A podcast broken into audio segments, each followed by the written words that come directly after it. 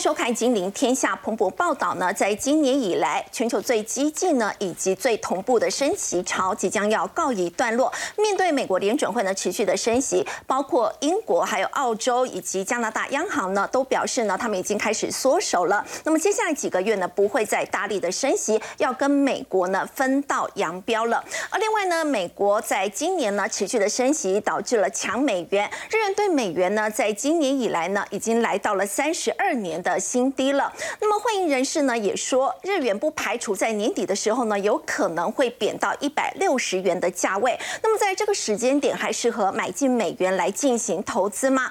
另外，在红海的部分呢，现在全力在冲刺电动车的布局，也投资了美国新创公司，那么合作开发了电动皮卡，要来 PK 特斯拉。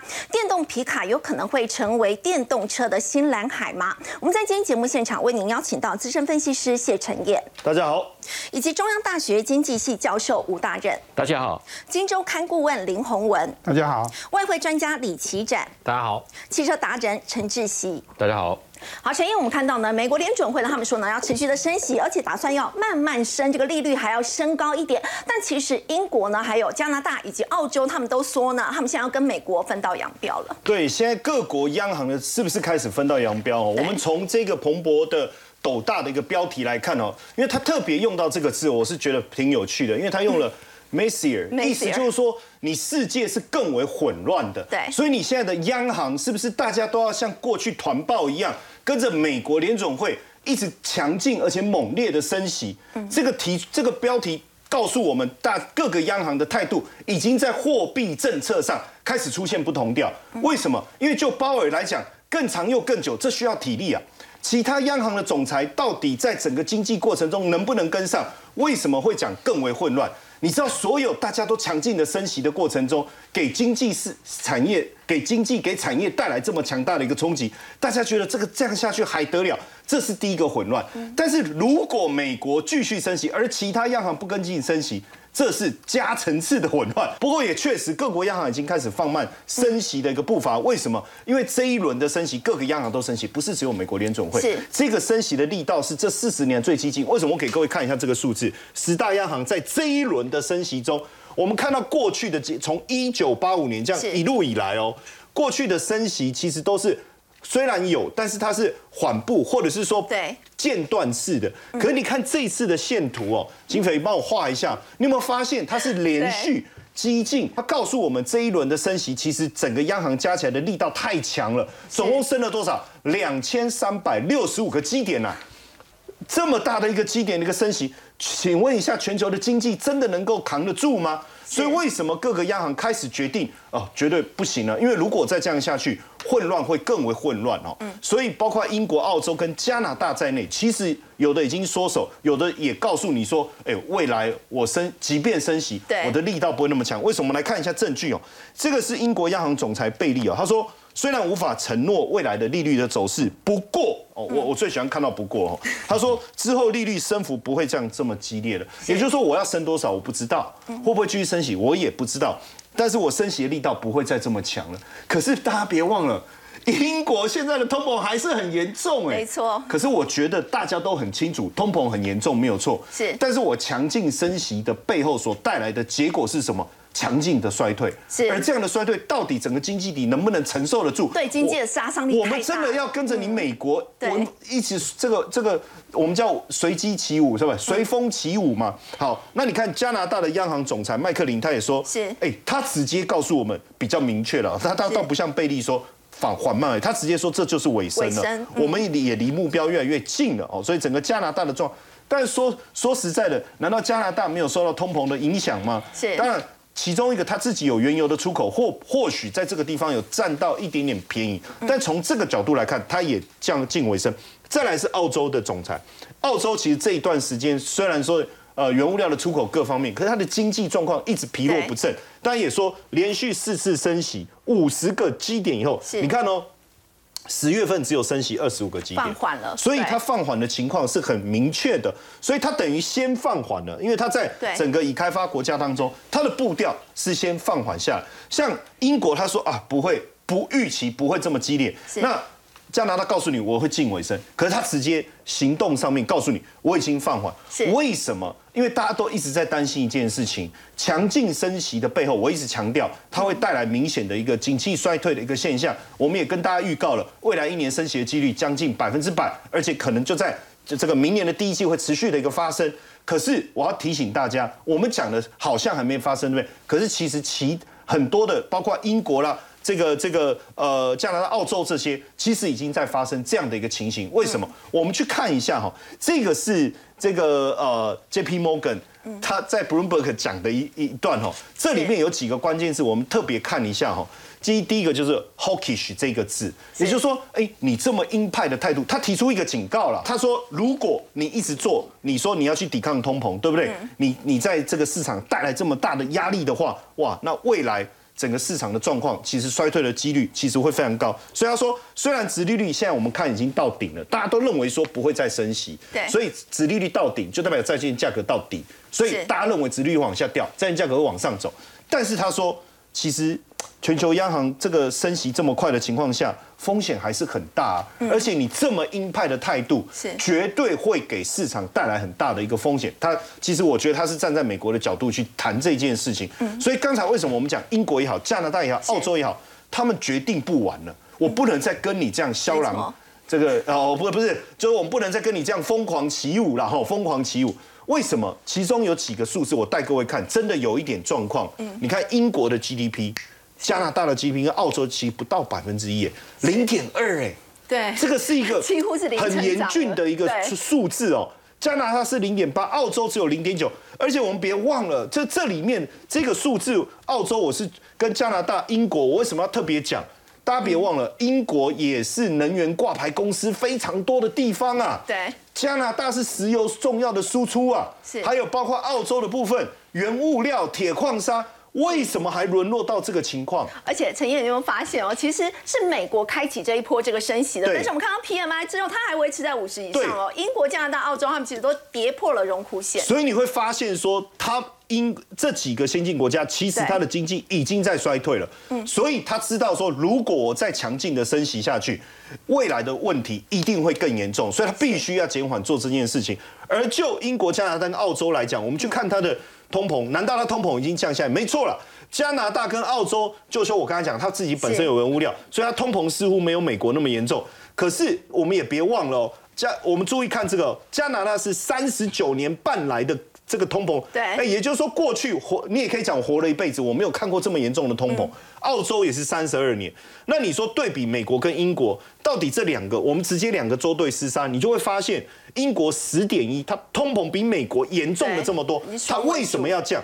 你的 PMI、你的 GDP 还能承受吗？但对美国来讲，其实也是四十年的一个高，但是他还是坚持这么做，所以。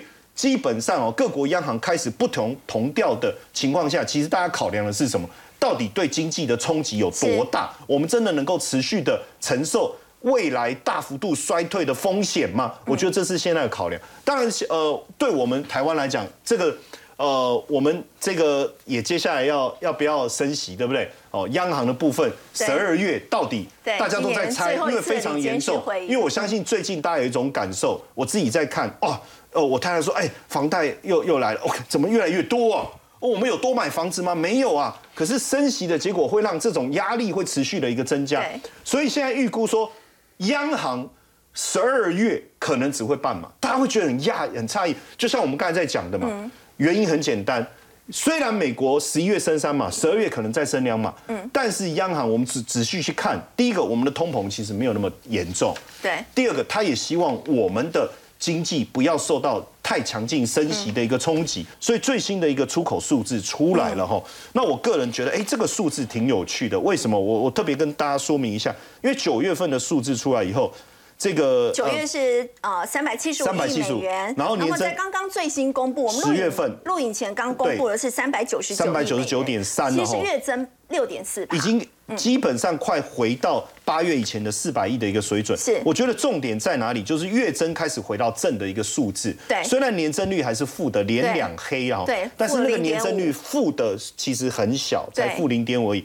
所以看得起来，我们出口又开始也会慢慢回到一个轨道。那如果是这样，如果你强劲升息的情况下，是不是有可能让准备要在持续复苏的经济又受到比较大的压力？那如果我们没有那么严重的通膨，实际上我们根本不需要升息这么多来应应，然后，所以这个地方我觉得是一个观察。为什么现在各国央行有这样的分歧？那另外一个大家也很关注啊，你看像路透，他特别在谈这件事情哦，就是日本央行 BOJ 啊，他过去一直很宽松哦，但是它确实有一点点松口，未来要不要退出宽松政策？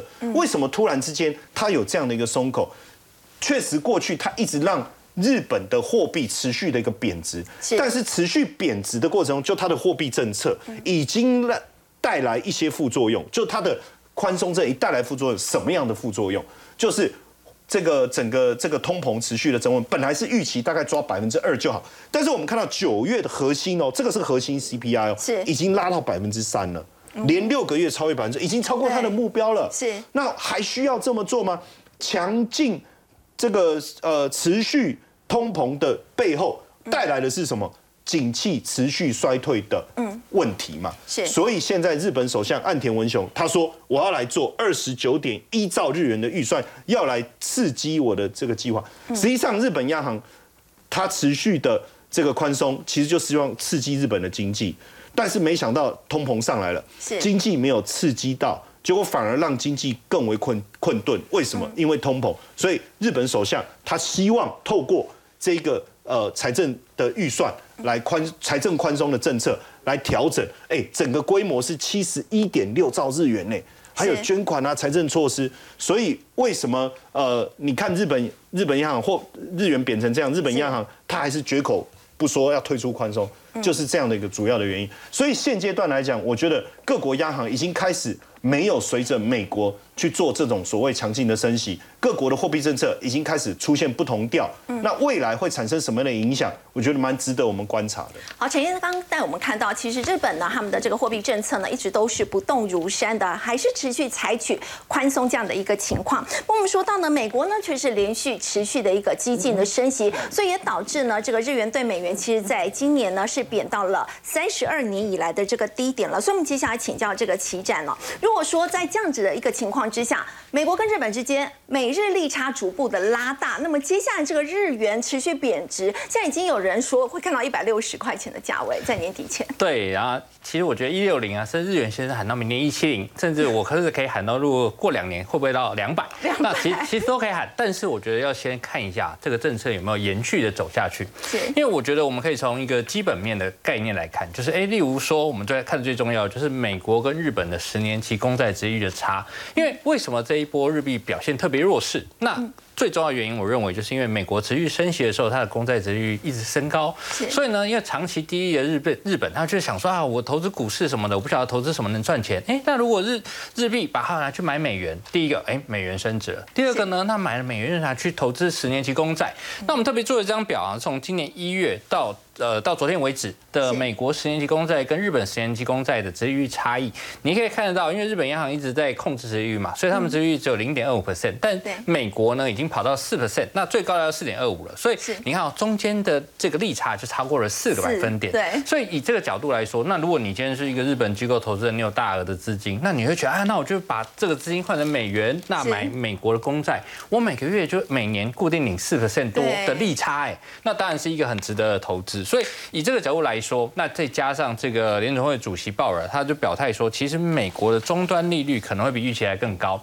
那所谓终端利率是什么呢？就是原本觉得明年最高大概到五 percent 嘛。那如果更高的话，有可能是五点五，有可能六，不知道它会拖多高啊。对。那你想哦，如果基准利率就已经五 percent，甚至六 percent，那十年期公债利率有没有可能要六或更高？那这时候哎，有可能资金又更往美国冲过去。对，所以呢，日币就还有破底的压力会慢慢出现。所以呢，这边的重点就是，如果这个趋势，我们从一个利率角度，从国际热钱流向来看，如果它可以维持这样的趋势不变，那日币续贬的几率是比较大的。但是这是一个呃比较长期的概念。那如果你想要短线一点，看到底什么日什么时候日币破底，那我们就要回到技术面的走势上来看了。那这边有个重点啊，就是因为其实日本央行最近一直在干预汇市嘛。对。那我们就想，哎，那日本央行你的做法很奇怪，啊一下就是希望日币走贬可以帮助出口，对。那一下又超宽松的货币政策，那你这时候你到底要日币贬还是不贬？政策矛盾。对，没错。那我可以跟大家讲一个我觉得比较简单的概念，就是他希望日币走贬。但是不要是失控的贬值哦，就有点像什么？像假如说是台湾，我们假设台湾今年或明年的 GDP 可能表现因为需求的关系有点下滑，可能不到三 percent。那用这个角度来看，那台币可以贬啦。可是哎，如果贬到三二，明年贬到三二点五、三三，那大家可以接受。接受。可是如果忽然跑到三五，大家觉得啊，是不是热钱都要跑了？什么？大家会有危机感。所以呢，以美元对日币的角度来说，也是一样。那日币。日本央行的角度就是，我可以贬，我可以透过贬值救出口的方式来让你走贬。但是你说啊，一下一一年的时间就贬了，例如说两三成，当然日本央行会觉得有点担心嘛。好，所以这边的重点是第一个，那呃从这个角度来看，大家可以看到，因为这是美元对日币，往上是美元升值，日币走贬，那当然它是一个很很明显的这个美元续升的一个趋势。好，那我们看到第二重点是啊，你看到这边的高点。一五一点九四，那这边呢就是日本央行上一次干预的时间点，所以你看啊，干预完日币升回到一四五左右，弹起来又干预下来，所以呢，大家可以发现啊，日本央行现在以汇率的价位来说，大概在守一四八到一五零这个价位，这是它防守的一个价位。目前防守的价位，你可以发现啊，其实就算是美国升息或者日本央行啊货币政策后，其实并没有突破这个价位，它一直在一四五跟一四八之间震荡，表示说这个这个价格就是现在它。他们认为市场的合理价。好，但是总有一天要分胜负嘛，就是要么就是啊美元更强，哎美元创去了，不然就是什么日币慢慢回来。那我认为啊，我们可以观察的就是走势，就是这边这边有一个长长的这个均线，那呢这个就是季均线，那刚好最近到了一个紧要关头啊，我们看一下上一次的经验，但今年八月的时候，日币其实有一波升值，因为往下日币升值，那刚好呢，哎碰到季均线之后整理一阵，只有往上走，那其实这边一直都是啊日币的一个很重要的。技术面支撑，所以呢往上走，目前呢，哎，其实快要来到一四五了。所以如果接下来，哎，慢慢的这个技术线慢慢往上，那带动的美元沿着支这个支撑线慢慢往上走，那就有可能是下一个突破的时间点。所以我认为呢，比较简单的概念就是，哎，如果例如说是过两天美国会公布 CPI，哎，那结果呢，大家就好这个美元要续强冲过去，那尤其是冲破一五零，那甚至再往这个一五二去走，那就是下一波日币比较明显有可能发动贬值的时间点。哦。再请教齐展，我们说到这个日元贬值嘛，那么现在大家又很想要出国去玩，当然日本是首选嘛。我冬天可以去滑雪，那么接着春天可能去赏樱。那么如果说大家说这个时间点我要去兑换日元的话，大概要怎么样去兑换会比较划算？好，我觉得用一个很简单的方式，嗯，就是你今年会不会出国？如果你今年会出国，因为现在已经十一月了嘛，你说你今年会出国，你就换的九成，甚至以现在的价位全换掉也没关系。为什么呢？很简单，我们可以看一下大家的走势啊。这是从今年二月到现在的走势。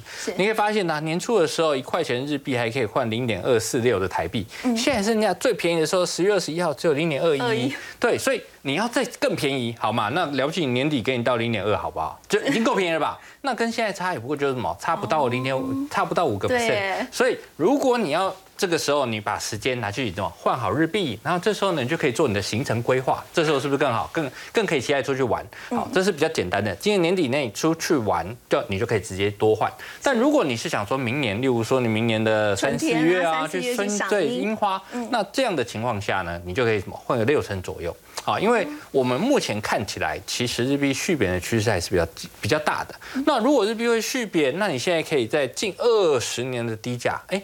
换个六成，那如果接下来，例如说到了年底，那明年过年年初，哎，尤其是大家了解一件事啊，每年日币的日本在三月份的时候呢，是。他们这个呃财政的年度，那通常在三月中到三月底，日币会比较便宜一点点。哦，因为这个时候有点像是做做账的行情嘛，因为如果他们换了很多的那个海外的美元回来，那企业财报就可以比较漂亮，所以大概三月中到三月底会日币比较弱时机点，所以你就可以现在大概先换个六成，然后呢一二月的时候就可以等一下，如如如果那时候价格不漂亮，你就再稍微等一下。那到三月，哎，如果有这比较便宜的机会，你就全部把它换过去。那这样就可以换到相对更便宜的日币了。好，我们谢谢齐展。不过我们说到呢，这个日币的贬值呢，最主要这个在今年呢，为什么贬这么快，还是来自于在美国美元的这个强升。而现在美国呢，为了要抑制通膨呢，是持续呢采取升息这样的一个情况。但是通膨呢，我们从美国公布的这个数据，其实还是没有办法给压下来。所以接下来这个美国的其中选举呢，是不是也因此出现了变数？华尔街日报就报道说呢，这个最新的民调，四十年以来最严重的通膨造成的经济痛苦呢，正在波及。所有的收入群体，在过去大家可能会觉得说，可能是低收入户呢受到的冲击比较大，但是现在连高所得都受到了影响了。家庭年收入高于六万美元，不超过十万美元的这个受访者当中，他们说呢，这个通膨呢已经造成了他们重大的财务压力的这个比例变化呢，其实是这当中最大的。所以就要请教吴老师了，在整个美国其中选举呢会受到这个通膨因素的影响，其实在这一次真的会出现一个很明显的变化。呃，确实，因为美国哈从其实它从呃二零二一年以来哈，它的这个 CPI 的年增率哈就已经开始在在增加。好，那我我的印象里面应该是在二零二一年，好，美国的 CPI 年增率哈在六月份的时候好就突破了百分之五。好，所以当时当然他们还在争辩，诶，美国到底有没有通膨啊？好，但是后来好事实印证，美国的通膨的情况其实是越来越严重。然后今年呢，在俄乌战争以后，好，那美国的 CPI 年增率哈就是一直超过百分之八。好，所以到目前为止它还没有降下来。所以呢，在这么高的通膨的情况之下，好，那家庭的经济一定会受到很大的影响。嗯，好，所以一般的家庭呢，你如果要维持好原来的这个。诶，生活水准，那你的支出就一定要增加嘛？好，再加上那个联总会哈，它从今年三月开始升息，而且呢，累积到现在升息的幅度已经接近百分之四，哈，就十五码。好，那这么这么大的升息幅度哈，那这个对美诶有房贷好或者有车贷的美国家庭来讲，好，它的负担其实会越来越重。好，所所以我们可以看到，如果哈你不是超高所得的家庭。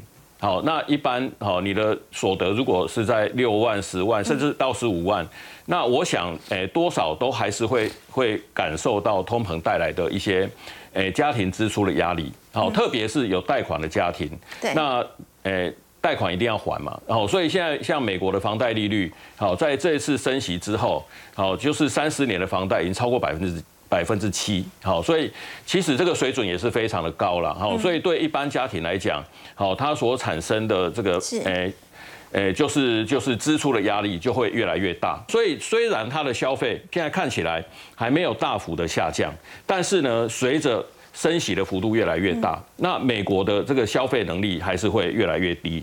好，那所以说呢，对对这些诶中低所得的家庭来讲，它的痛苦。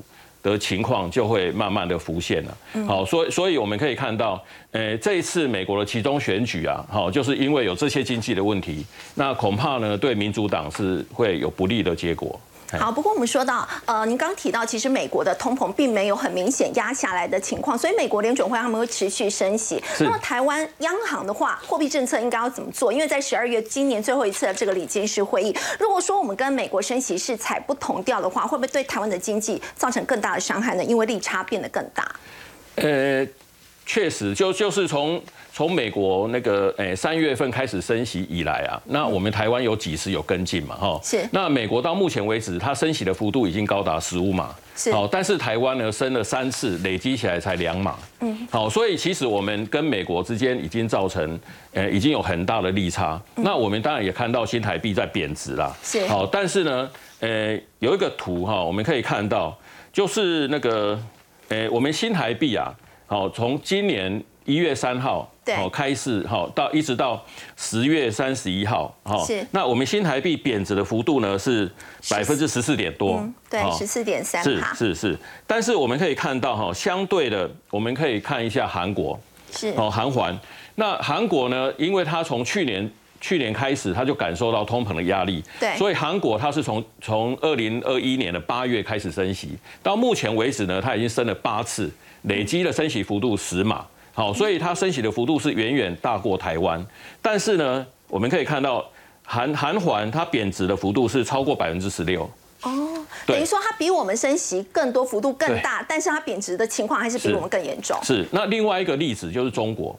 那中国呢，它有它自己的经济问题。那这两年来，好，就是房地产的问题，还有它的地方的一些金融机构好的一些问题，好，所以使得呢，中国它从去年开始，好，一直到目前为止，它都是采取降准降息的做法。嗯，好，所以它不但没有根据美元升息，它甚至呢在降准降息。但是呢，人民币它贬值的幅度就是同一个区同一个时时间哦，同一个时段，那个人民币贬值的幅度只有百分之十三，好，甚至比台币还强。是好，那所以说呢，从这个这几个例子，我们可以看得出来，其实一个国家的货币的贬值，好，它不见得完全是受到利差的影响。是对。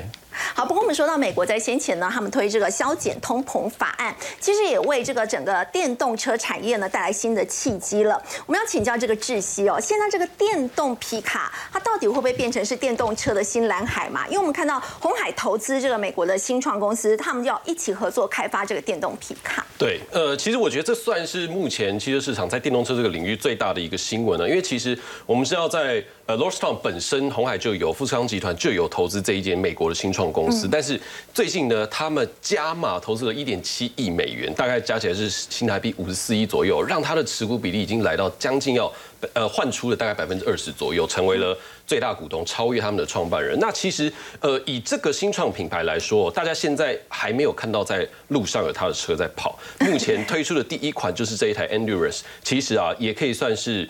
之前我们在红海科技日看到的 Model V 这一台 Pickup 的一个双生车型，拿到北美去做贩售，有点类似一个换壳的方式来上市。现在呢，大概推出了做了大概五百台左右，那也像是传统汽车的销售方式，它比较没有像特斯拉，就是我先收定金，盖好工厂，盖好呃电池的产线之后，我再来做车，其实比较传统一些些。但以它的整体尺码来说，就是美国市场最受欢迎的。中型 full size 尺寸的皮卡车，以这台车来说呢，其实它要压的时间就是在今年的年底。能够在北美上市。其实大家就会想，哎，是不是就是跟特斯拉的 Cyber Truck？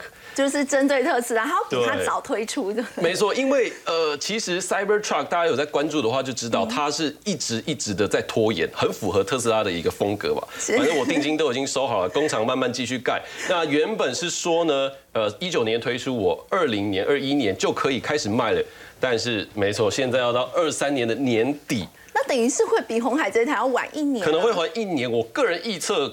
可能会到二四年才能交付到消费者的手上，甚至要到后年了。对，那其实呢，这个有非常多的原因，但最主要呢，其实还是。特斯拉现在的产线可以说是非常的卡，非常的拥挤。那当然，Model 三之外，他们的 Model Y 前阵子刚推出的中小型的修理车，产量非常非常，呃，销售量非常非常的好。那其实以 Cybertruck 来说，这个车推出到现在，还是很多人觉得这车那个有可能拿出来卖吗？好像不太可能。没有雨刷，没有后照镜，大灯也这样细细一条。它其实要距离到真正的量产贩售，还有非常多的规格是未知的。那也因此呢，其实呃，我我觉得特斯拉从这个早期生产的这种方式啊。呃，大家看到马斯克有说，他们在电话会议上说，处于现在生产的一个最后时期，就是差不多要开始做好了。那我自己觉得，可能大家 follow 他在推特上面的一些留言，可能会更准确一点点。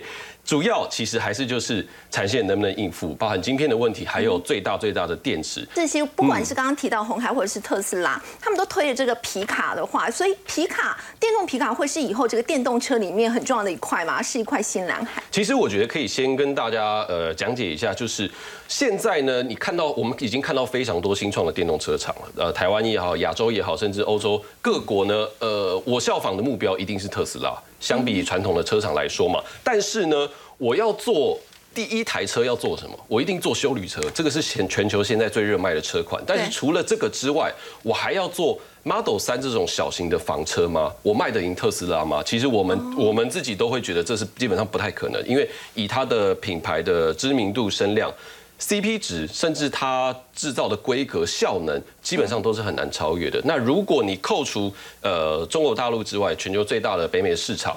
Pickup 对他们来说就是一个非常有吸引力的产品，也就是说呢，相比台湾，我们其实可以看一下对岸，在大陆呢，他们这一次的呃国务院的改革会议上面就已经有提到了，接下来要放宽皮卡的进城策略。这个是什么呢？其实大家应该知道，有一些呃，在中国大陆有一些地区是有限制车辆的出入了。比如说，我如果是货车，我如果是商用车，有进城的时间，或是有些区域我不能开进去。那目前呢，pickup 对他们来说就还是归类在商用车的范畴，就是货车了。哦，所以它有些地方是不能开过去的。对我，我没有办法当家用车，我进城载个小孩去上课都没有办法。所以呢，也这也是导致在大陆 pickup 的销量非常的低。以一年超过两千万的汽车销量来说，大概只有两 percent 左右，非常的少，很少。基本上就是一些我们俗称的乡下的地区啦，才会用到这样的车。但是呢，在这个策略改改革完之后，只要能够进入这个市场，会非常非常的可怕。那其实有一个蛮有趣的数字，就是。包含这样长城汽车，它的 pickup 的销量份额百分之四十一，占了整个品牌百分之四十一。那你要想象哦，长城汽车这么大的汽车集团，如果这个改革开放了，那会是一个非常可怕的销售规模。还有一个很有趣的，就是在意购买意愿的部分，嗯，呃，购买率是一百 percent，也就是说，我今天问你说你想不想买 P pickup，我你说想。然后你就会真的去买了，一百个人有一百个人都是这样做，也就是也就是说，其实它的需求潜力是非常非常高的。其实不管是呃像是他们的新新新能源的一些汽车集团，或是比亚迪，或是蔚来，其实都在概念车的部分都已经推出了，只是还没有实际的量产。那当然，像福特的 Pickup 呢，在北美啊，就有一个蛮有趣的数字，就是今年的销售的额度，电动车的部分增长了百分之三百。透透过就是刚刚第一个说的。Mustang 的修旅车，电动修旅车。第二个就是福特皮卡的 F 一五零 Lightning，这台车就是之前。有美国总统拜登去在机场开过的那一台，所以呢，我觉得不管是任何一个阶段或是各区域的品牌，对于电动皮卡来说，未来是一个非常看好的趋势。好，刚刚这些带我们看到是在电动皮卡这一块呢，以后非常有机会呢会成为电动车的新蓝海，而且在中国大陆呢还有非常大的一个成长空间。我想请教洪文哥，我们说到其实大陆呢，他们在整个电动车的布局呢，其实也是相当积极，尤其我们看到比亚迪哦，他们这个专利数真的是非常的高。对。我想呃，报道这个呃新闻的是日经，哈，是。那我们都知道哈，日本是汽车大国，那日经又是哎这个日本很重要的媒体嘛，哈，所以我觉得哎他们这个报道哈，我觉得是很值得重视啊。是。那他在这个报道里面呃谈的非常多哈，我我简单总结一下给大家，就是说哈，第一个他们找了很专业的人哈去评估好这个比亚迪哦它的整个的竞争力。那这中间包括就是说，因为这个这当然有一个很重要因素，就是说比亚迪要在二零二三年一月开始哈到日本去销售。好，那事实上比亚迪它过去在大陆是做的是呃，它现在已经销售是超越了特斯拉的。对。所以它等于是大陆的第一大的这个电动车的这个呃品牌。那它现在已经开始要积极扩充海外市场。那所以它包括十月到德国去销售，然后。法国、英国，它也会开始呃这个销售。那另外日本，哈也也是刚刚讲，也它也要开始销售。所以你看，它选择的都是这种哈呃先进大国，而且都是汽车哈这个大国。所以你看，它是非常有信心的哈，要去挑战这些汽车大国哈。那呃刚刚讲就是说，日经在做这个报道的时候，他讲到几件事情哈。第一个就是说，呃，他找日经的记者哈去试开他的这个呃。比亚迪的这个电动车哈，那因为他们准备要到日本销售嘛，是哎，日经的记者开完之后，他觉得说哇，他们的车子做的真的不错哦。那我我想哈，他们给的评价是给的评价是不错的哈，高是高的哈。那那因为过去当然很多人都知道，就是说。中国的品牌在日本哈，其实是不太被重视的。好，那不管是你说哦这个品质啦，或或者是也可能都走低价等等哦。但是现在有一一家叫比亚迪的公司哈，要来挑战他们哈。那当当然他们是很重视。那这中间还有几个，刚刚就讲到就是说专利哦。对。他也在做了一个调查，就是说把这个呃比亚迪的这个专利的申请哈，那他做了一个统计哦，哎，结果发现就是说他在中国。的这个呃专利申请哈一千五百多个嘛哈，对，那这个是第一名的哈，那它领先其他的这些哦，包括呃吉利啊、奇瑞啊，还有上海汽车集团哦。那不只是在中国它申请的专利，它也到海外去申请，是。哦，所以你可以看到就是说，比亚迪在海外申申请的呃这个专利的件数哈，其实也是呃不低的哦。对，那所以你你看你你去总结就是说，专利其实是一个。呃，产业竞争一个非常重要的武器嘛，哦，是。那我觉得就是说，过去好像我们大家都也都觉得说啊，大陆企业很多啊都会侵犯人家专利哈，那自己自己的专利可能建立的不是那么完整。那 过去都会觉得他们比较容易去对山寨一些对，那所以 你看现在日日经给他这样的肯定，我我想是是是值得重视。那另外我我们要讲就是说，呃，比亚迪它在过去哈是，我我觉得这个很很值得谈，就是说它是一九九五年创立的公司，那早期哈。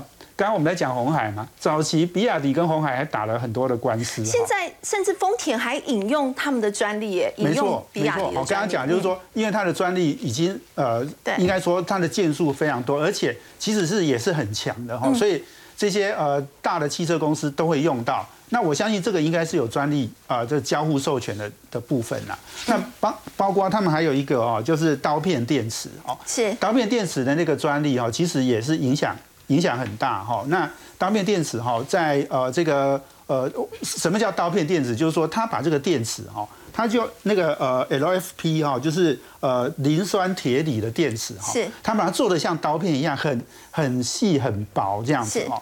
那呃这个，然后而且可以呃针对不同的车型它去做哦。那所以它这个刀片电池其实是被很多的呃这个其他的汽车公司也拿去用哦。那当然是有应该一定是要交互授权这样。那刚刚讲就是说它上半年卖了三十二万辆哦，在中国哈，它其实也是呃超过呃这个 Tesla 的哦。那另外呃它它的呃全世界的呃这个市占率哈将近有十 percent 哦，所以你可以看到它其实影响力是很大。那另外它在电动车的电池的比的这个现在也是全世界第四名，好，就是销售量是全世界第四名，所以你可以看到，就是说一家很小的公司，然后现在变成是一家电动车的一个很重要的哦这个大厂哈，我觉得它这个发展是值得关注的。好，我们稍后回来也要持续来关注的，就是在美国方面，现在鹰派升息也造就了美元的强势。那么大家也在关心，接下来美元会升到什么样的价位呢？先休息一下，稍后回来。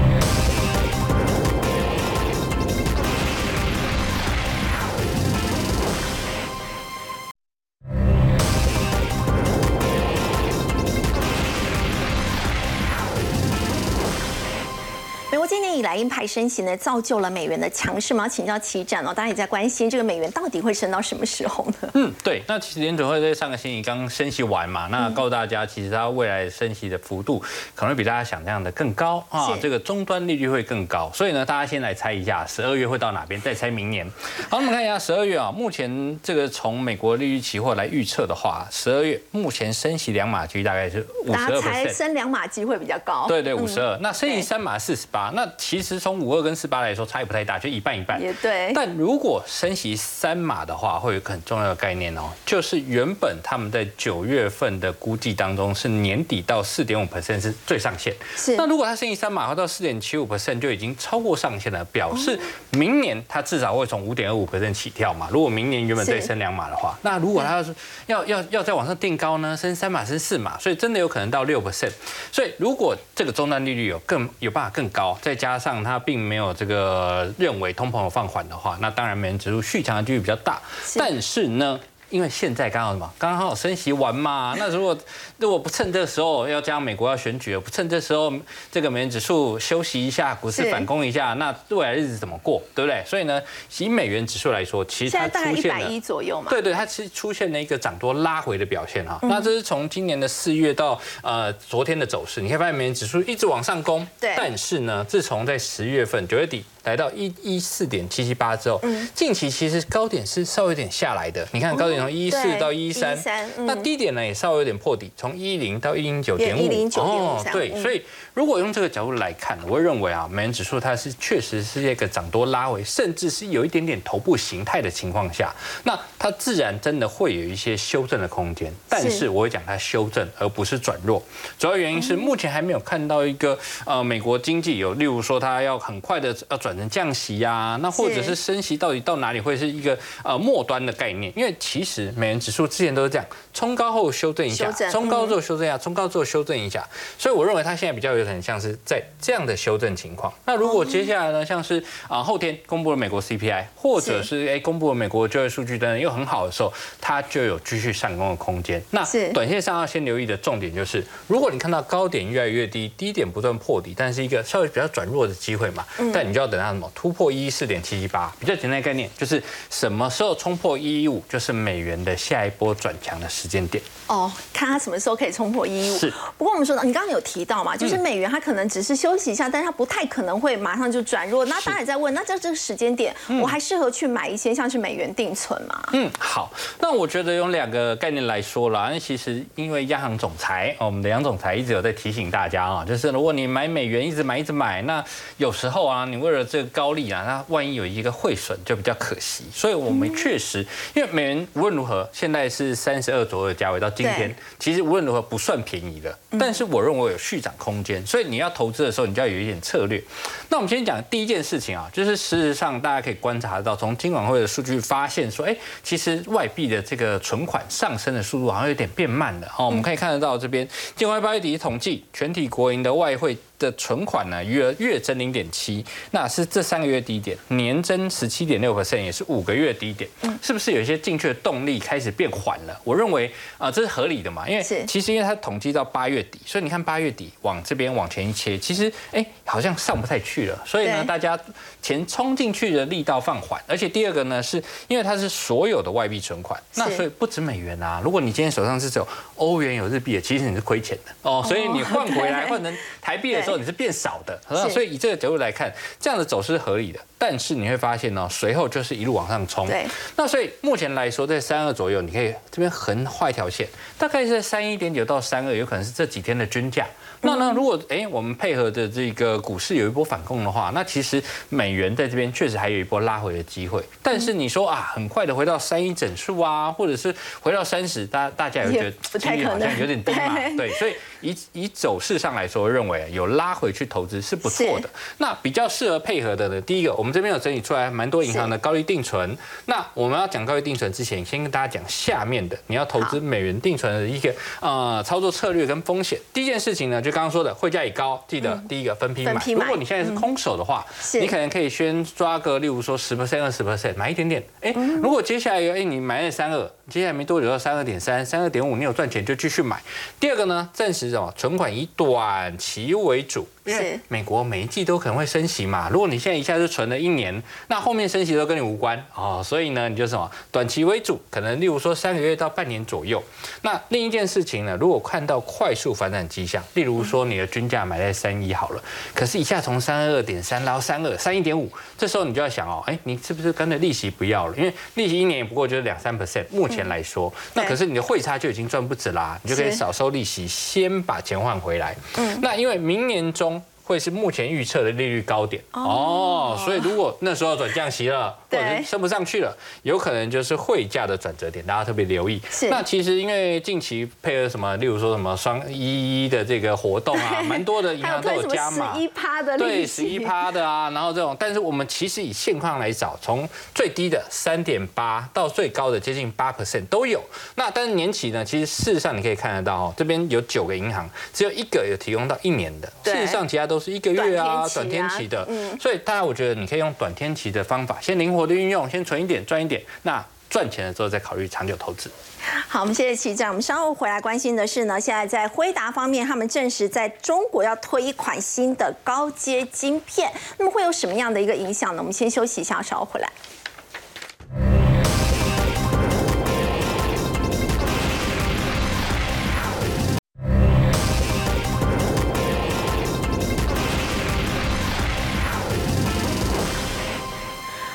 现在报道说呢，辉达正式要在中国大陆推一款新的高阶晶片，叫做 A 八百。要请教陈燕，这是为了要符合美国对中国大陆的禁令吗？对，因为呃，路透这个新闻出来，这个辉达为中国提供符合美国出口管制的先这个新型先进晶片，我相信大家也一头雾水。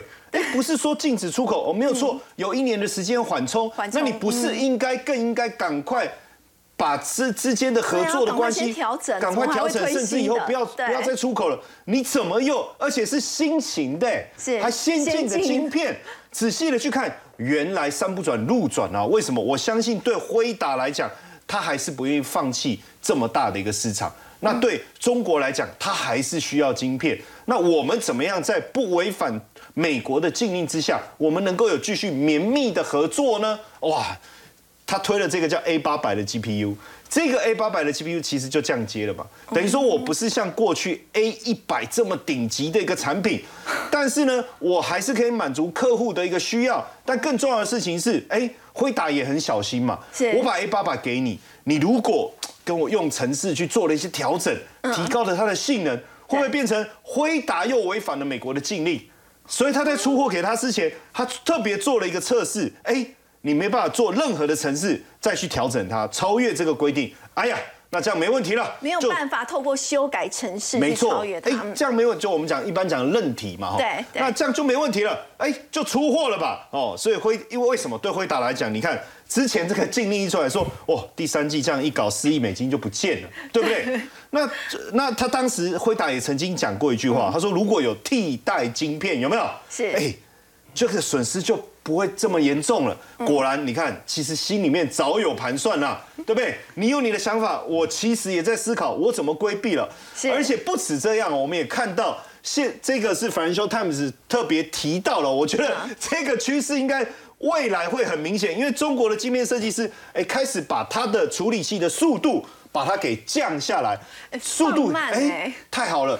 我把速度降下来，我是不是就可以躲过制裁？我们还是可以继续啊。所以你看，之前我们节目不是也特别谈到必任科技？哎呀，这个没办法出货给台积电，台积电直接断然的跟他说：“哎，我没办法再出货给你。”好，现在阿里巴巴跟必任说：“哎，我们已经降低这个运算速度了吼，那你可不可以再出出货给我？”是。好，台积电说：“哎呦，阿你算很，哎呦，你这哦，不是，你是个小聪明哦，哎呦，可行哦。”哦，但是问题是，台积电也担心未来这个 的责任的问题，所以他也要求他的客户说，那你还是要签一个免这个 免责声明。但基本上，为什么他降低速度，他要做？其中有一个关键，大家可能仔细回想一下，封测的部分还没有禁止哦，所以我把这几个。稍微低阶的这些晶片，运算速度较慢的，如果我做了三 D 封测的堆叠方式以后，有没有可能达到他的目的呢？所以这个部分我们要持续追踪。好，我们说到面对美国的这个经历呢，现在中国大陆是不是也有机会透过人才方面来着手呢？我们先休息一下，稍后回来。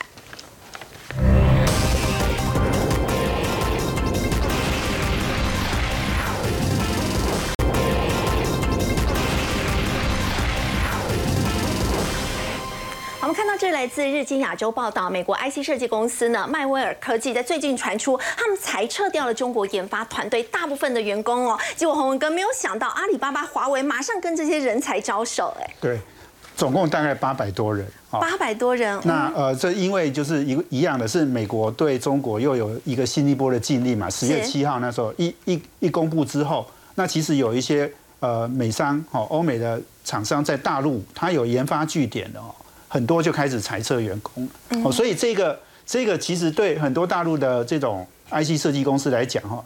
真的是天大的好消息啦，因为现在找人很难找，很难找。大家其实想一想哈，台湾也有一些像高通啊、辉达啊、哈、博通啊，在台湾也有很很大的研发中心哦。是这些如果说哦，他要裁撤掉哈，你看台湾本地的这些半导体公司，尤其是 IC 设计公司，会不会兴奋的赶快去找人，然后登登那个呃招招商哎招招人启事，而且他们现在很多列出来的那个薪资哈，哎人民币一百万呢，人民币一百万。